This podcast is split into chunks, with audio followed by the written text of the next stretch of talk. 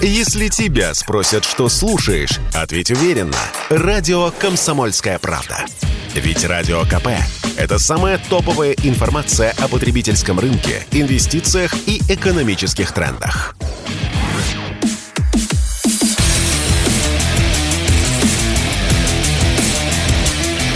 Программа с непримиримой позицией. Утренний Мардан. И снова здравствуйте, и снова в эфире радио «Комсомольская правда». Я Сергей Мардан, YouTube-канал Мардан 2.0. Подписывайтесь, не просто смотрите, а нажимайте кнопку «Подписаться», но и нажимайте, соответственно, свои лайки. Идет трансляция в Телеграм-канале Мардан. К нам присоединяется Александр Казаков, политолог, Телеграм-канал Казаков – соответственно. Александр Юрьевич, приветствую. Приветствую. Ну что, выглядите выспавшимся, отдохнувшим. А, соответственно, давайте обсудим а, повестку. А. Вопрос у меня вот какой. В принципе, вот в самом начале я уже, ну, вот сформулировал свой личный тезис, я просто не знаю, согласитесь вы а, с ним или нет, что вот эти вот демонстративные завывания украинских политиков в формате «Ой-ой-ой-ой-ой-ой», значит, как ужасно, как больно нам потушили все электричество, вот у меня даже временами вызывает подозрение, что они сами, значит, э, жмут на рубильник и на какое-то время это электричество выключают, чтобы там получить какую-то очередную порцию ништяков. Хотя, может быть, я слишком слишком конспиролог и слишком все упрощаю. Это первая часть вопроса. Вторая часть вопроса а, заключается в общем, а, вот в чем. А, ну вот западное общественное мнение, оно молится на вопросы гуманитарные. Вот это вот считается некой там абсолютной ценностью, и быстро это изменить в головах людей невозможно. С вашей точки зрения, а сможет ли Киев, используя вот этот гуманитарный аспект, действительно укрепить свою поддержку? И может ли в какой-то момент давление коллективного Запада, который молится на идею вот этого вот гуманизма, как они его понимают, действительно заставить Россию, ну, скажем так, ограничить э, и масштаб, и характер своих ударов, э, если говорить о том, что было вчера вечером очередной раз? Так, по пункту первому.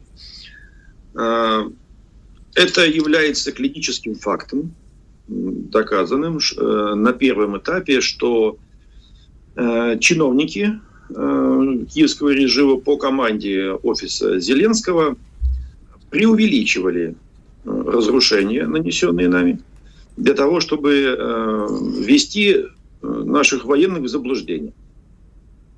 Мол, ой-ой-ой, действительно, правильно говорите, у нас тут э, раз, разбомбили всю э, теплоэлектроцентраль, у нас света нет, на следующее утро свет появляется. Вот, и после проверки выясняется, что да, попадание было, но недостаточное. Поэтому мы делаем это второй раз, третий раз. Есть объекты, которые мы, по которым мы наносили удары семь раз. Угу. Мы проверяем. Э, достаточно ли качественно мы попали.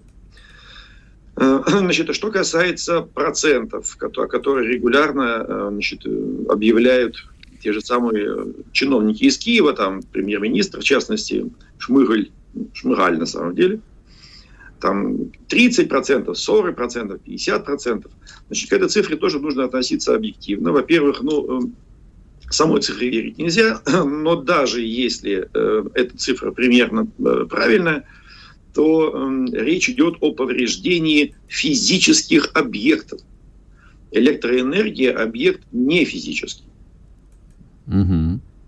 И э, объединенная электросистема Украины, которая создавалась в советские времена, так же как железная дорога на Украине, самая разветвленная в Советском Союзе, кстати – создавалось всегда, как все в Советском Союзе, э, в расчете на возможные военные действия.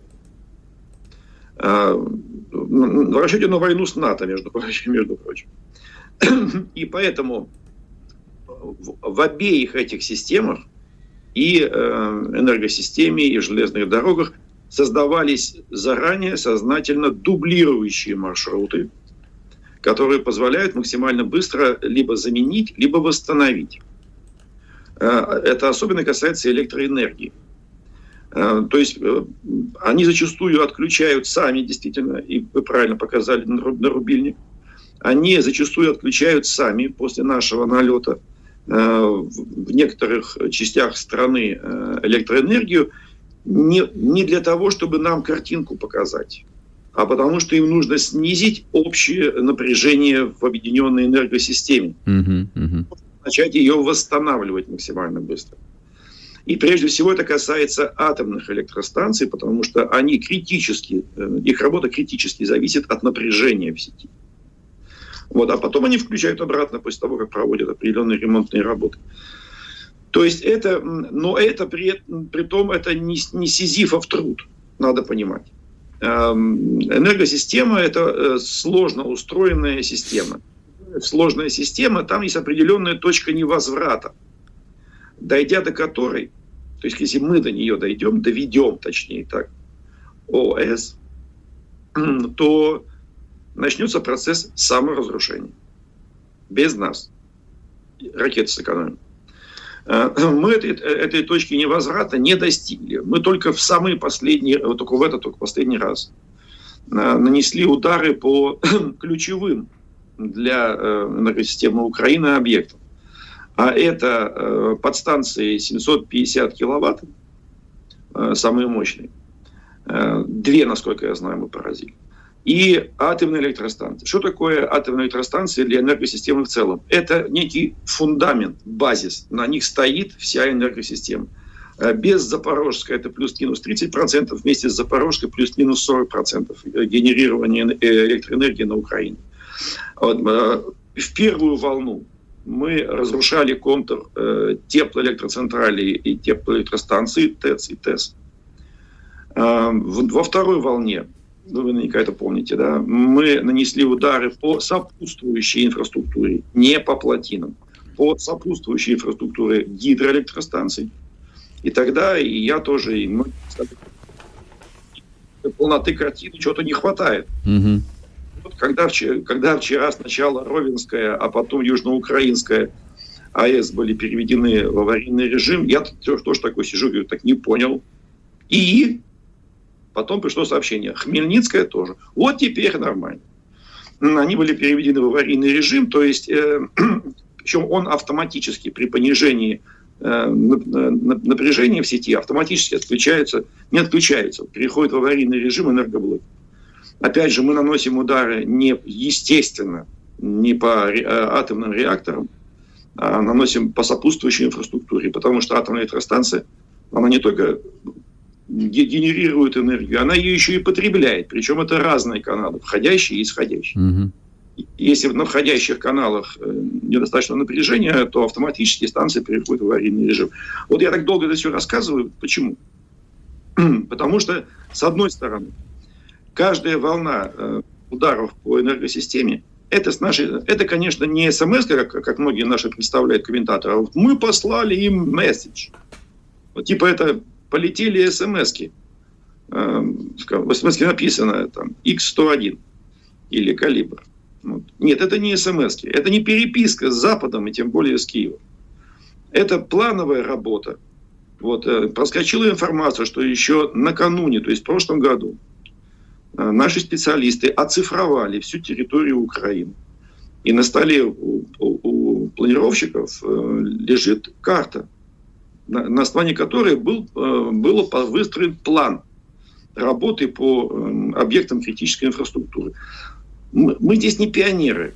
То же самое делали американцы э, во время, когда был удар грома, если не ошибаюсь, да, операции против Ирака.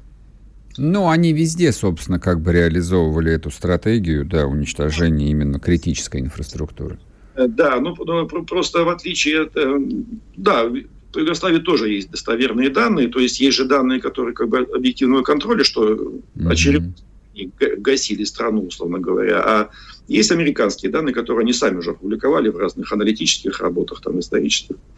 Это типа, тоже то же самое волны. На самом деле, вот если посмотреть э, детально, э, как против Ирака работало, работали американцы, а у них было это, не только морского базирования ракеты, но и авиация активно использовалась. Потому что в первую волну они погасили иракское ПВО. Во всех э, работах по стратегии, военной стратегии, э, есть э, вот, очень часто встречается оговорка, на которую в обычных условиях ты внимания не обращаешь. Такой депричастный оборот такой в конце предложения.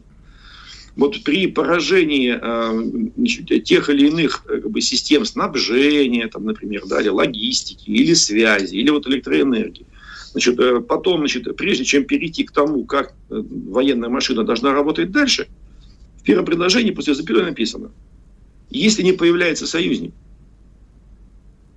и для нас это критично, вот у Ирака такого союзника не было. Ну да, ну да.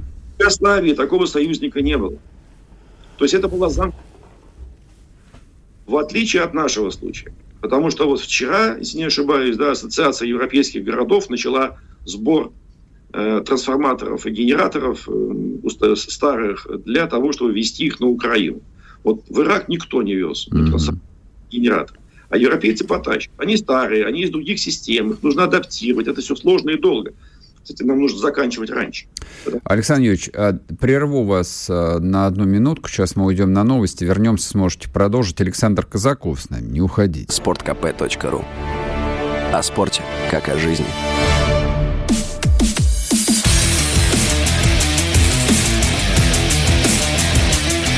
Программа с непримиримой позицией.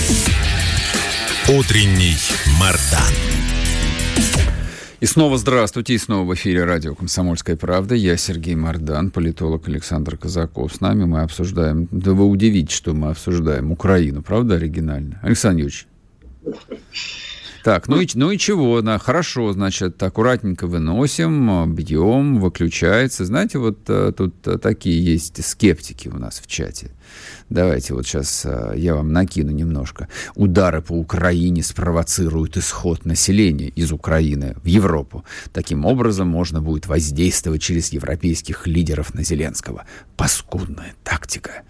Как думаете, паскудная тактика или нет? Или нормально? Во-первых, э, тактика человека сберегающая. Кстати, а? Гуманно, неплохо, неплохо. Конечно. Так, хорошо. У нас же с самого начала стояла задача максимально сберегать мирное население. Вот, поэтому если мирное население, и мы уже заставили, между прочим, э, представителей киевского режима обращаться к населению, уезжайте из городов, отлично, чтобы их не использовали так, в качестве а, Извините, а куда они поют? Мужчин не выпускают. То есть мужчины никуда уехать не могут. Смотрите, там все эти клички и прочие там меры и губернаторы, они призывают их в деревне уезжать. А, в деревню уезжать. Ага. Источники воды, где можно там лучина, печка, колодец, ну и так далее. Ну что ж, логично, согласен. Нет, и в Европу, конечно, в Европу, в Европу, все в Европу. Да, пусть там европейцы еще порадуются 3-5 миллионам беженцев в ту самую зиму, когда непонятно, как сами европейцы будут ее переживать. Они, скорее всего, неплохо ее, кстати, переживут. Э, тут, в общем, да, вчера и Шольц сделал прямое окончательное заявление, ну и экономисты подтверждают, то есть и запасов э, газа достаточно, и потоки поставок. Вот, то есть эту зиму они переживут, на самом деле. Не будет никакого апокалипсиса. Те оптимисты, которые говорят, что сейчас, значит, Германия замерзнет и приползет на коленях России, никуда она не приползет, да. Как известно, за победу все равно придется воевать. Может быть, даже с немцами в очередной раз. Но вот я бы хотел, чтобы вы другое а, прокомментировали. А как думаете, действительно, может быть, действительно вот эти удары по энергосистеме, это часть вот такой вот прокси-войны гибридной, а, чтобы спровоцировать исход а, вот беженцев а, в Европу и дестабилизировать дополнительно их. Я, я причем, я к этому отношусь совершенно нормально, а почему, собственно, и нет? Нет, смотрите, вот тут прям еще сразу мостик ко второму вопросу. Э, в последние 30 лет, на самом деле после 91 -го года, э, на Западе изменилось причем так парадигмально изменилось, не, не, не эпизодически, а вот на уровне парадигмы, изменилось вообще представление о войне как таковой. Называется это у них «Новые войны». Э, кроме того, там есть много других названий, есть очень прикольные, типа там пост, постмодернистские войны, там, осколки войны, много разных вариантов. Но это действительно произошло повсеместно. Более того, открою маленькую тайну, мы тоже успели встроиться в этот тренд мировой. Сейчас, э, сейчас лихорадочно меняем э, стратегический настрой. Так вот, э, в рамках этой концепции новых, новых войн в постгероическую эпоху один из главных его признаков, что ни один народ Запада не готов к жертвам на войне. Угу. Одна из главных задач, которую строит, ставит перед собой американская военная машина, но и вслед за ней натовская, воевать так, чтобы не было погибших американцев и европейцев. То есть солдаты вообще гибнуть не должны. Отсюда концепция э, там, воздушных войн, Э, ракеты морского, воздушного и прочего базирования, авиация прежде всего, и еще авиация после подавления ПВО, чтобы еще ни, ни, ни один самолет не сбили. Э, я просто напомню, что при гибели 18 морпехов э, в Магадишу они, они сразу ушли из страны. 18 погибших американцев стали катастрофой для страны. Пришлось уходить оттуда. Это это, это такой общемировой тренд. Это связано с, с изменением вообще гуманитарной обстановки в мире, представления об этом и прочего, и прочего. То есть все это есть. А, и, и поэтому цифры, которые они сами называют с нашего конфликта, не понимают, они говорят, что у украинцев э, безвозвратных потерь там 100 с лишним тысяч. Угу. Кричат, как? 100 с Это город. Это маленький город для Америки. Они не понимают, что это такое, если честно. Ну, надо сказать, что мы тоже особо кайфа не испытываем от того, что там погибает столько людей. Особенно жалко мы видели мобилизованных. Правда, правда жалко? Мобилизованных, да, до сих пор жалко. Вот а, после тех фотографий расстрелов, где вполне все мобилизованные расстреливают пленных, это ВСУшники, это никакие там не пресловутые назбаты. Правда жалко? Вообще никого не жалко. Любая мразь с шевроном желто-синим, это просто это никого, никого из них не жалко. Но я, я за себя говорю. Вот Мобилизованные Извините. тоже являются э, составной частью вооруженных сил. Конечно, армия призывная, да, поэтому что их же? Они враги, они солдаты враждебного государства. Ну, не буду спорить. Э, закончив специальную военную операцию, ведем на территории бывшей Украины многоженство. Ладно. Хорошо. Тем более, что от православия они отреклись, да, почему бы и не это.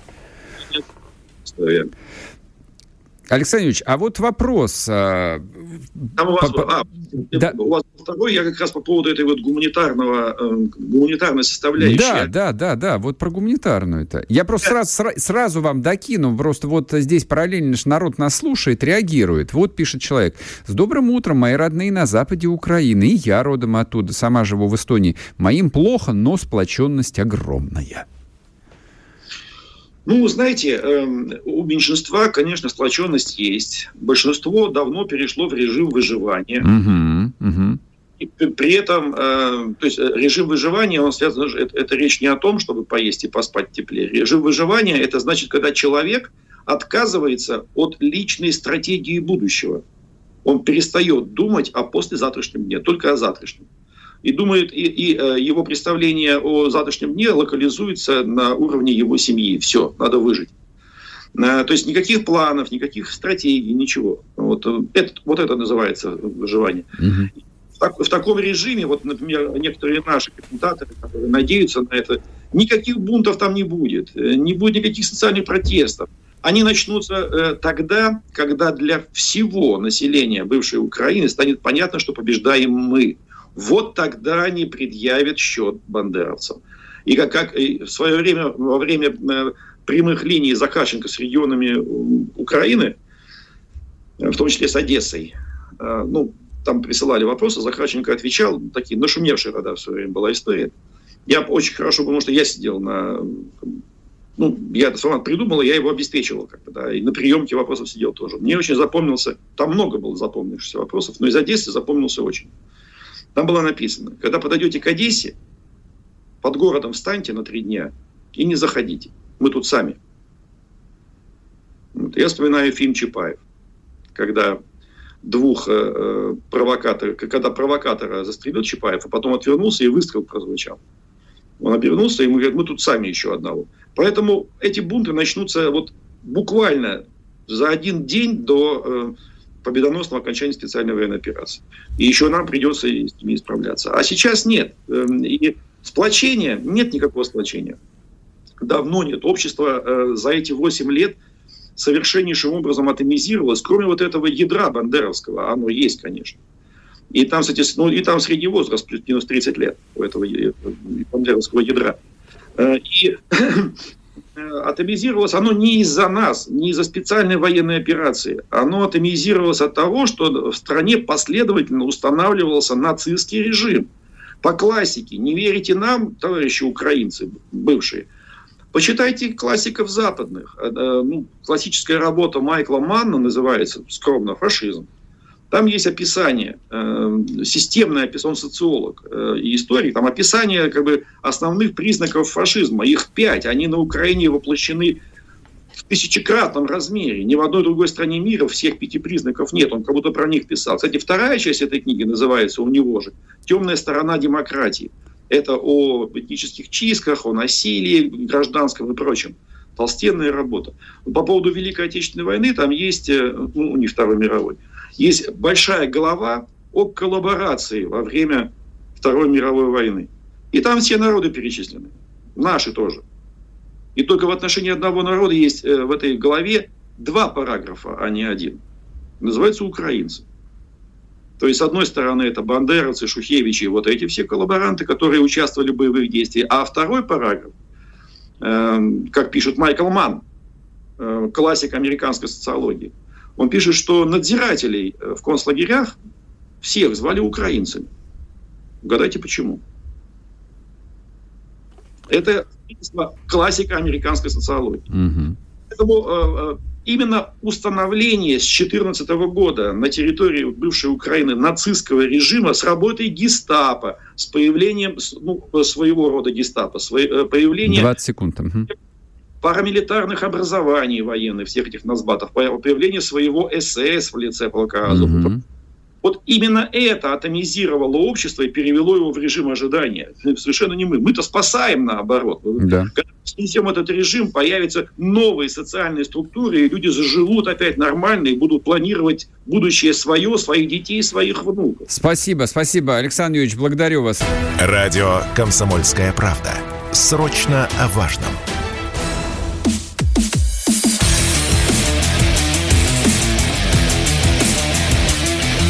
Программа с непримиримой позицией. Утренний Мардан. И снова здравствуйте, и снова в эфире радио «Комсомольская правда». Я Сергей Мардан, к нам присоединяется Владислав Шурыгин, военный журналист, военный эксперт. Владислав, приветствую тебя. Да, приветствую, всем привет. Ну вот прямо накануне пришло очередное сообщение о пакете военной помощи на 400 миллионов долларов. Ну, количество долларов для нас ничего не говорит, честно говоря. Ну, для, ну, для обычного обывателя. Для нас что 400 миллионов, что 1 миллиард, мы не понимаем разницу.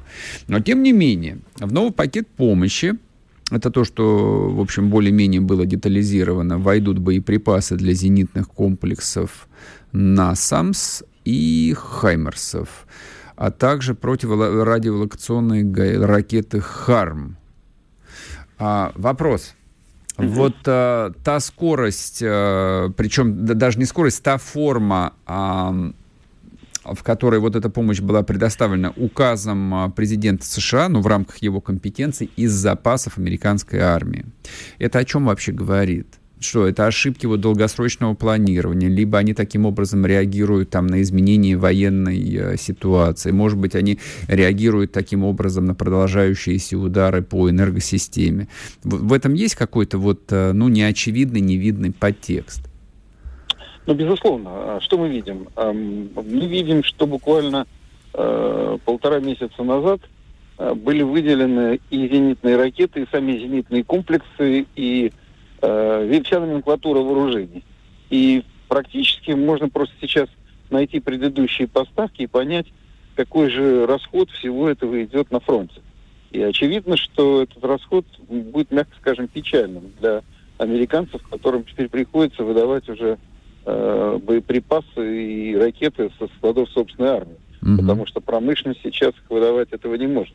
Промышленность только-только начинает загружаться заказами, и, э, как несколько раз уже озвучивалось, только для того, чтобы покрыть недостачу снарядов, которые, точнее, недостачу, а расход снарядов, который был выделен Украине, потребуется не меньше трех-четырех лет.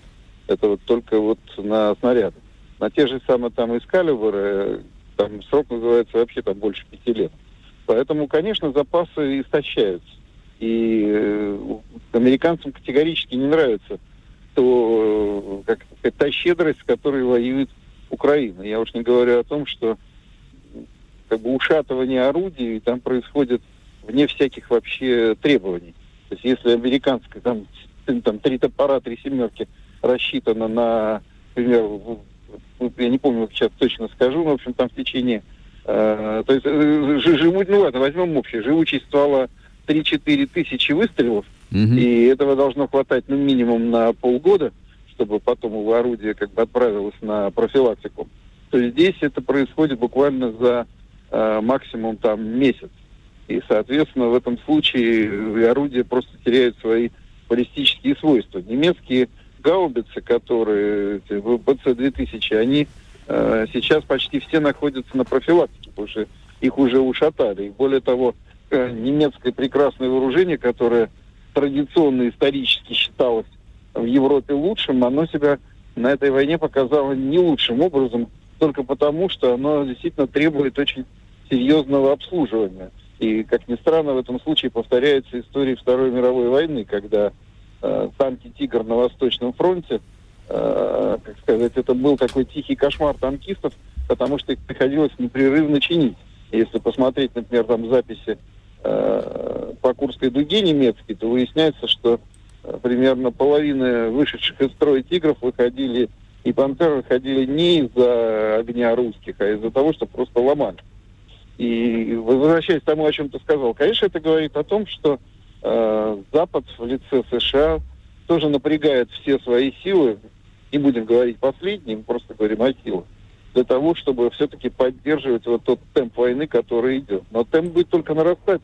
Нужно понимать, что мы сейчас выходим, и зимой, скорее всего, выйдем на, как это, знаешь, как любят говорить э, во многих э, таких э, конспирологических, э, футурологических оценках, на плато войны потому что сейчас э, американцам придется нагибать европейцев и самим, собственно говоря, раскошеливаться, например, на танки. Потому что давать Украине танки советские больше просто неоткуда, или постсоветские. Их больше нет. Э, и просто как пример нужно понимать э, расход. Мы там часто критикуем, собственно, Министерство обороны, что оно озвучивает цифры, а вот я просто взял цифры там из одного из украинских источников. Ну, официально перед войной у Украины было 2400 танков. Из них 1500, там, по-моему, в строю, остальные находились на, на хранении.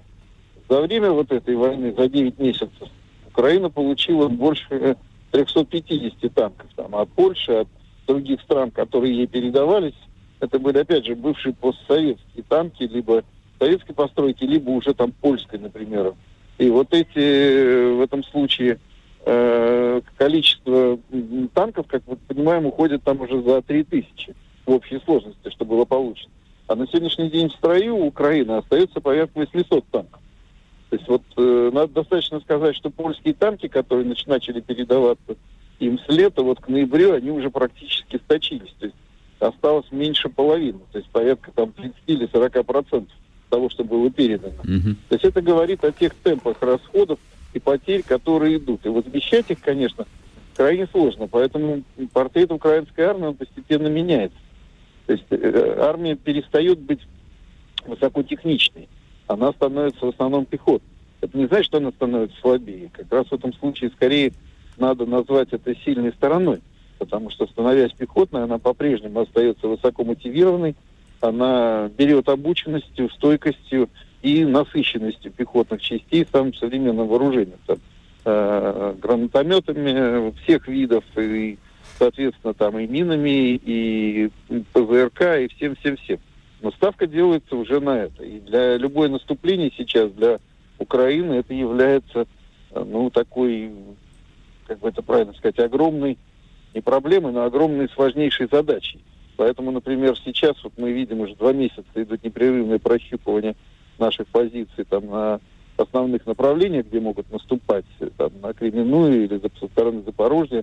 И в этом случае нужно понимать, что каждый из таких как бы микроударов, он тут же отправляется в штабы НАТО, где на симуляторах все это э, обсчитывается, симулируется и подбирается наиболее как бы подходящий ключ для взлома нашей обороны. Собственно говоря, так они э, наступали под Харьковом. Мы помним заявление самих американцев, а потом и украинцы признались о том, что фактически все это наступление готовилось под очень жестким контролем э, НАТО и США, и прежде всего США, и многократно обсчитывалось, и несколько раз менялись и его параметры, и направления, и все остальное. Вот сейчас все, все штабы западные НАТО готовятся, э, пытаются отработать какой-то вариант нового наступления, которое бы могло что-то еще изменить.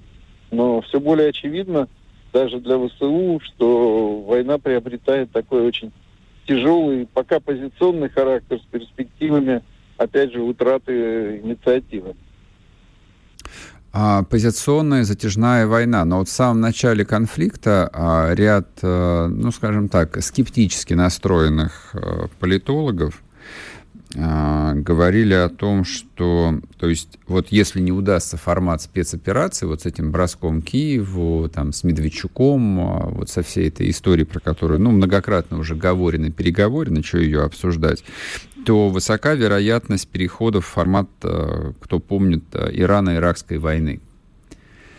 Ты как оцениваешь вот такие временные прогнозы? Для слушателей я напомню, Ирано-Иракская война шла 10 лет – ну, и, и афганская война шла 10 лет. Не, нет, а, а, афганск... не, не, афганская война это война партизанская, все же. Вот, да, ну, да, хорошо, да. А, там, а там настоящая фронтовая война двух больших э, серьезных э, государств. Знаешь, я думаю, что в принципе такая ситуация возможна. Другое дело, нужно в этом случае она во многом будет зависеть от настроя, как бы сказать, и других участников. Угу. В этом случае тех же самых там американцев и европейцев. Вопрос, нужна ли им такая долгая война, потому что очевидно, что в ходе этой войны эту войну придется на себе тащить именно им. Угу. И со всеми отсюда вытекающими, и опять же, не факт, что она в любой момент не сорвется на нечто большее, чем просто вот такая как бы, затяжная европейская война. Э, во-вторых, на мой взгляд, ну, опять же, в этом случае мы уходим в такую некую конспирологию. Американцы во многом добились того, чего, в общем, они планировали. То есть, да, у них получилось полностью перепочинить и перепрошить Европу, фактически разгромить ее под себя. Угу. Они фактически сейчас полностью получили Украину как э, такую э, не только варзону, да, да. но и как э, прокси-силу. И у них не удалось ничего сделать с Россией. Это для них как бы неприятно, но тем не менее с этим можно смириться, чтобы зафиксировать прибыль. Ну да, Если да, же идти да. на ставку, то есть э, ставить на все, то совершенно не факт, что э, дальше будет лучше, потому что я сам был тем человеком, который говорил о том, что если мы не сможем провести вот ту самую быструю войну, то мы можем оказаться в тяжелейшей ситуации войны на выживание, в которой у нас Влад, очень на минутку проблемы. сейчас уйдем на новость. Радио «Комсомольская правда». Никаких фейков, только правда.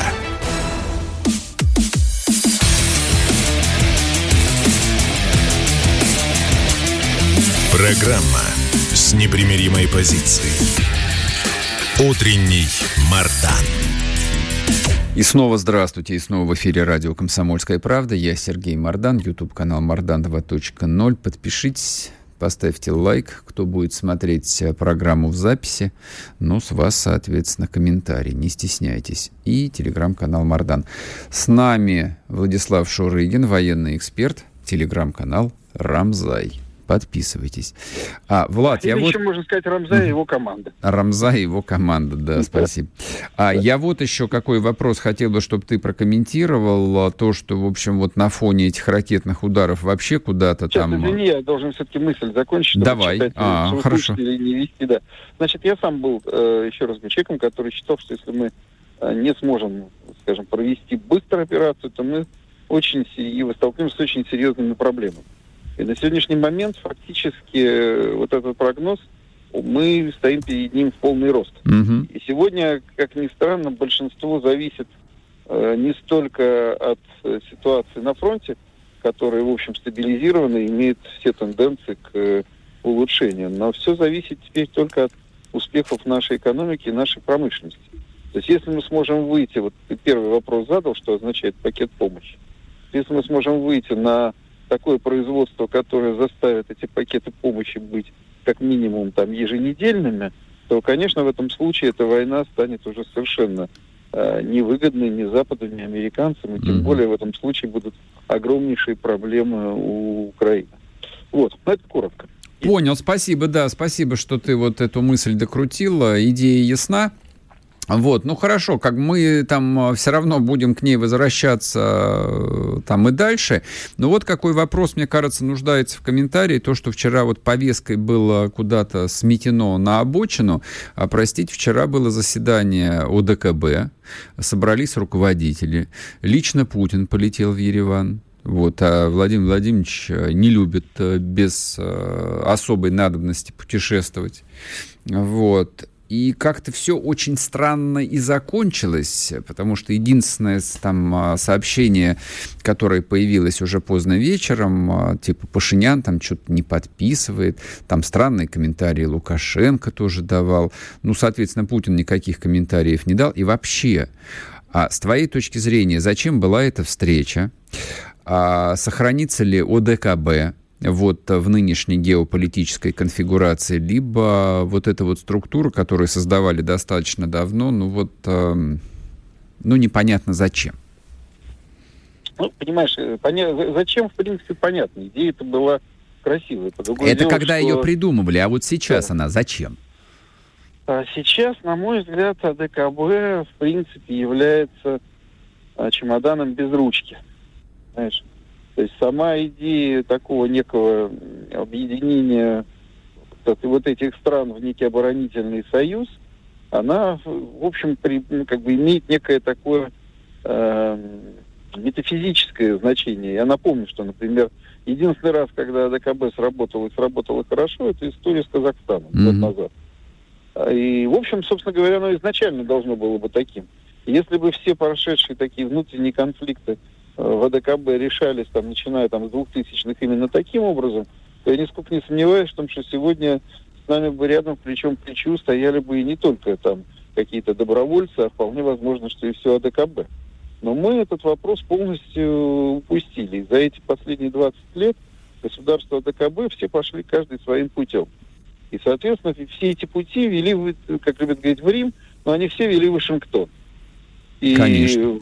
В этом случае все они начали выстраивать свои личные отношения с Вашингтоном. И, э, зная немножко характер восточных, восточной психологии, особенно наших братьев э, элит, э, братских элит из там, Таджикистана, Узбекистана, Казахстана, надо понимать, что в этом случае сразу восточная спесь и наглость, она начала лезть просто вот со всех щелей. Можно вспомнить, как, например, себя совершенно хамски вел там на последней встрече э, Рахмон, который начал чуть ли там не получать Путина о том, как надо правильно обращаться и, обра- и вообще подходить э, к Рахмону с какой стороны. Мгм. Понимаешь, э, любая слабость льва, она сразу начинает э, возбуждать э, храбрость шакала. Вот э, многие из них восприняли нынешнюю ситуацию и нынешнюю войну как некую такую российскую слабость. И, конечно, за всем этим все смотрят.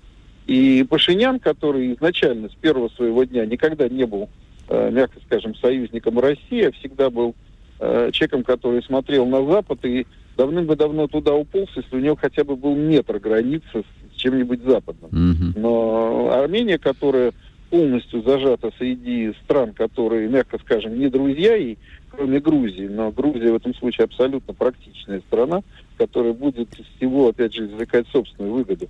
И тем более уж никак не свяжет э, Армению там, ни, с, ни с Францией, ни с Германией, ни с США. Потому что не сама даже... не граничит ни с Францией, ни с США. Так уж э, получилось. Да, да. и опять же, у нее есть свой опыт э, негативной войны с Россией. Она mm-hmm. отлично понимает, что повторять это все нет никакого смысла. Без повторения мы, получается, отношения с Россией выстроить намного лучше. И тем не менее, просто повторюсь, э, в этом случае э, Армения, которая и армянское руководство, которое, собственно говоря, стало детонатором вот вчерашних всех событий, э, проявило просто вот некую такую свою э, такую проамериканскую суть.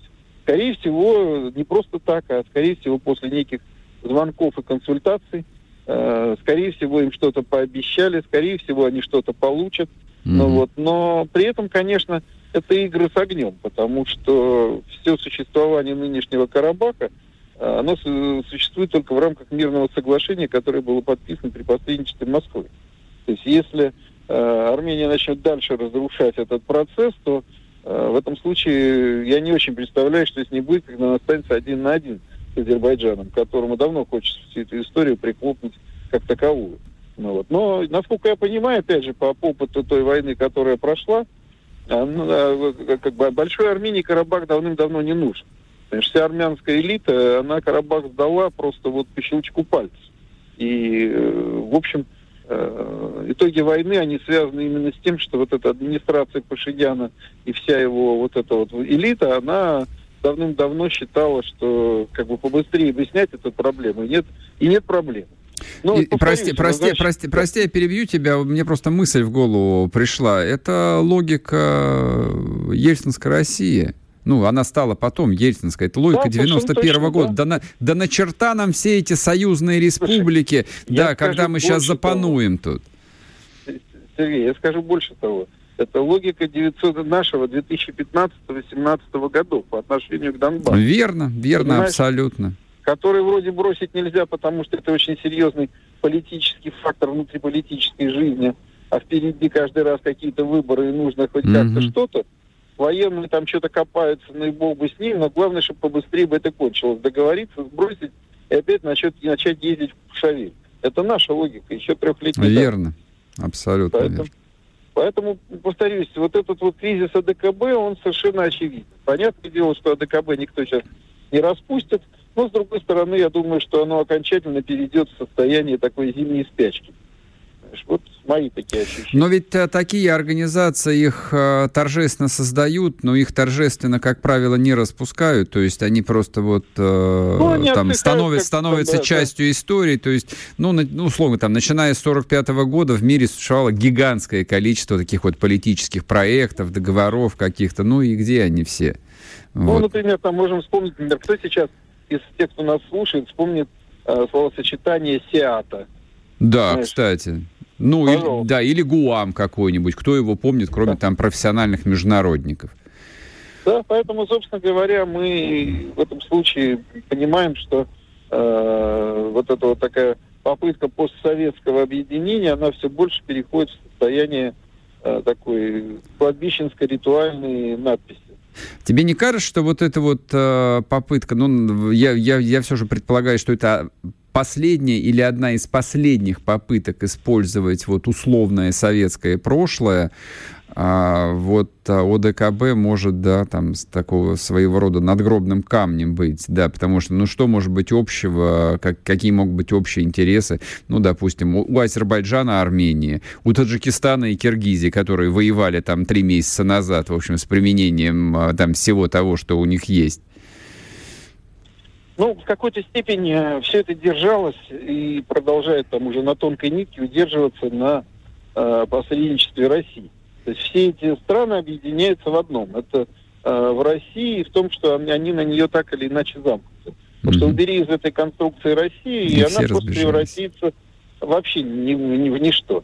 Вопрос теперь только в том, насколько нам это выгодно. Да. Я скажу парадоксальную вещь. Нам выгодно сохранять этот союз. Просто потому, что в определенных условиях, опять же, когда война закончится, и у нас будет время уже подводить итоги и делать какие-то выводы, существование этого союза может сыграть, сыграть какую-то mm-hmm. определенную роль, ну хотя бы для того, чтобы противостоять попыткам тех же самых там э, американцев или англичан проникать э, в Среднюю Азию. Знаешь, для этого, в принципе, такие союзы нужны. Но опять же, их нужно будет тогда очень серьезно реанимировать и приводить в рабочее работу. состояние. Влад, спасибо тебе большое. Заканчивается программа у нас сегодняшняя. Владислав Шурыгин, военный журналист, военный эксперт. Друзья мои, ну все, на сегодня все. Я вас сердечно обнимаю. Услышимся завтра в то же самое время. Будьте здоровы, пока. Чтобы получать еще больше информации и эксклюзивных материалов, присоединяйтесь к радио «Комсомольская правда» в соцсетях – в отечественных социальных сетях. Смотрите новые выпуски на Рутьюбе, читайте телеграм-канал, добавляйтесь в друзья ВКонтакте, подписывайтесь, смотрите и слушайте. Радио «Комсомольская правда». Самая оперативная и проверенная информация в эфире и соцсетях.